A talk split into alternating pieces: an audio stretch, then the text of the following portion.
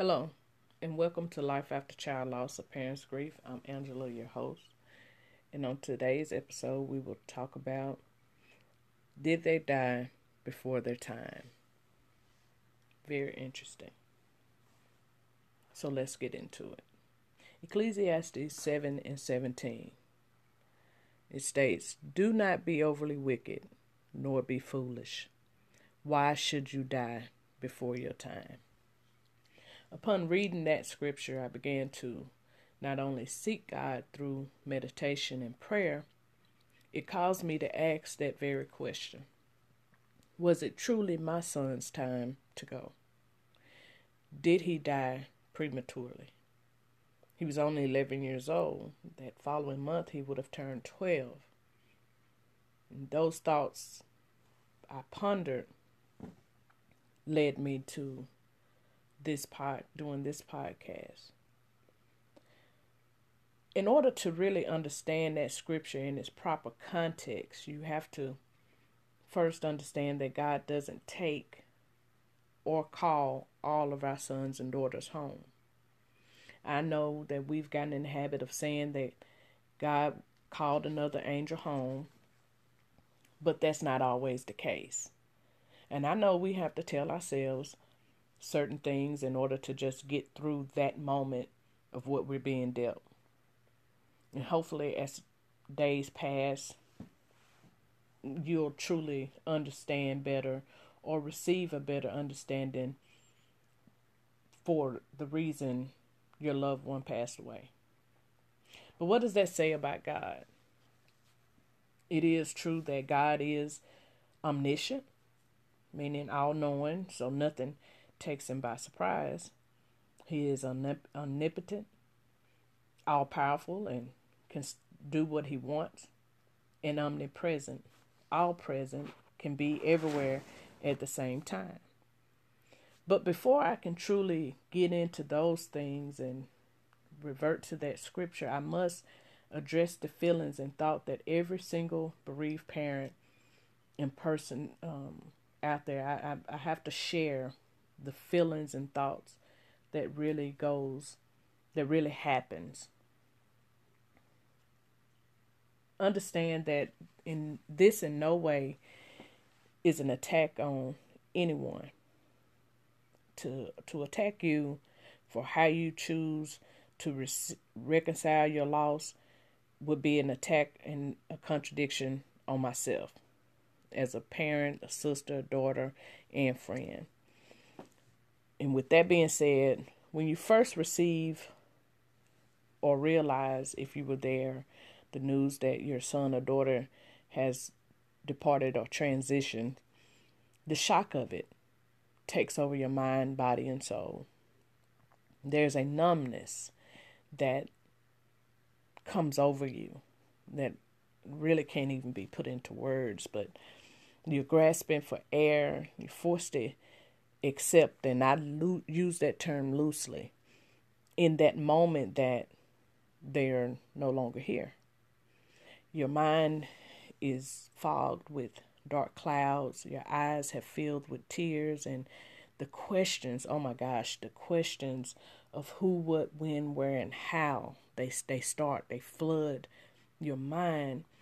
And none of these things happens one at a time it's all going on at the same time because not only do you have questions, you're faced with the horrible task of preparation and facing of, of facing people, family, friends, uh, funeral directors, etc. And it's not really until after the funeral, when the traffic dies down, and you still have some time off, or maybe you're retired, that you're forced to really face your grief and that's when those questions that's been in the background of your mind and underneath the shattered heart, your shattered heart, they come at you with full force. Questions like, why? That's the number one, usually the number one question. Why? Why me? Why my son? Why my daughter? God, why are you punishing me? God, why you didn't stop this from happening? God, why you didn't take me instead? And what am I supposed to do now? And then the list goes on and on from there. I mean, they they flood you. And you begin bargaining with God for answers. You you go into guilt overload of the woulda, shoulda, couldas, and I if I had known or if I had been there, and they're all reasonable questions. They're understandable questions, and unfortunately, no one can answer them, which is why I, going back to another our previous uh, episode, I said asking God why. So we're just looking for in, in those moments you're just looking for answers in hopes that the pain would ease because we know it doesn't go away. You have questions, feelings, and emotions because you loved your loved one, your son or daughter, that deeply.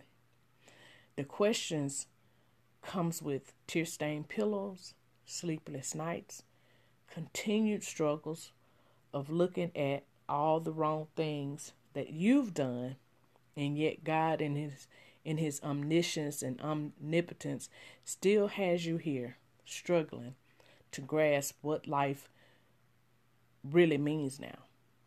You're you're at a place where everything is dark with no light in sight. And and here here's the thing that if you're not careful that will flood you as well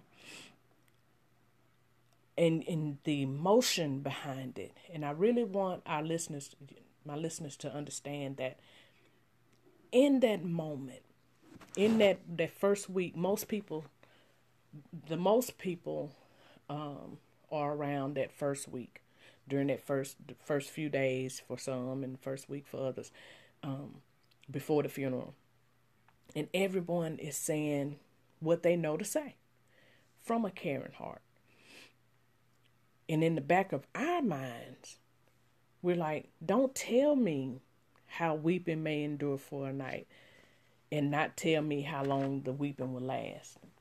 Don't tell me to look to a hill from for help when I can when I can barely hold my head up.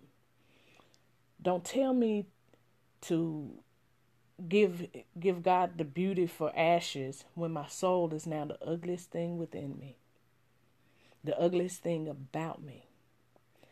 Those rhetoric remarks of, now I have an angel looking out for me. Well, where was my son or daughter's angel looking out for him or her? And I'm, I, again, this is not a bashing moment. What I'm saying is, I, I want really want everyone to understand what this does, the thoughts that are in our head, because this and and even as bereaved parents, we have been where you are before it was our time to um, go through this. We've said the same things to other people because we didn't know. We didn't know. We didn't understand what this really and truly felt like. I'm just simply saying, want others to understand that in in our moment of anger, hurt, and frustration, and our brokenness, we're really unable to receive what your your your well-meaning words, because the only thing we want back in those moments is our child, and you can't give them give them back, and God won't. We'll be right back. Welcome back. Everything I said before the break doesn't really begin to scratch the surface of what a parent or what parents face. And this, all of this can go across the board for any loss. I'm only sharing from a parent's perspective. And again, this won't be the truth for everybody. And for every um, person that has lost a child a son or a daughter. Um, unfortunately, a lot of our sons and daughters have indeed died before their time. And because of free will, I know a lot of times we'll ask that question God, why did this happen? Why did you allow this to happen? And we have to really understand. You may it may take you years to get it and really accept it. But because of free will, we have free will and God doesn't interfere in free will. And the enemy is out there. He gets in gets into people and tragedy tragedy happens. You know, and that's not taking that lightly. I'm that's just a truth that we're forced at times to accept whether we want to or not. And it, it's not really that God allowed it to happen. Some things God does allow, but some things he doesn't stop. And that's another topic for another episode. But I think that over time, we'll get it, we'll grasp a lot of the challenges that we face as bereaved people, bereaved parents, you know, bereaved siblings, all of that. We will we'll grasp it over time. And there's so many challenges that parents face when it comes to um, a child loss that it's overwhelming. And I'm not sure uh, if any of you read the article on social media uh, last week about the parents who chose to share the real truth about their son in his obituary. And I'll provide a link to that in the description of this podcast. And I brought that up because of its its significance to the scripture. His his parents provided an ugly truth about their son. And I have to say I'm sure that took an amount of strength to do so. Because in reality, as it pertains to our children, you can raise them right. And because they have free will to do and make their own choices, it doesn't change our love for them as parents, but our willingness or unwillingness to admit to admit such an ugly truth is on us. They told uh, he he was he was shot in a drug deal gone bad, and they shared it all. They shared all of it, and in in doing so, they also prayed that he hadn't um, done that to someone else, someone else's child. And it doesn't mean that his parents aren't grieving. It means that they had to embrace or chose to embrace a different type of acceptance in order for them to grieve with some sort of peace. And this won't be the truth for everybody. Acceptance of one's own child's death doesn't make you immune to the feelings and emotions that something um, that that our child the child is gone. And I think after you read that, you take time out to read that um, what what the, those parents decided to share. It gives us all something to really think about. One thing I found out while on my journey, and I've said it before, is sometime is anytime someone's child passes, whether I know them or not, whether you know them or not, a part of you relives your own tragedy, and therefore you feel that other those other parents' pain. You feel it, and you you understand it on a different level. And for me, I'm I'm here to represent the whole community of parental bereavement as a whole community. And there are communities within this community based on ages and the manner in which they died.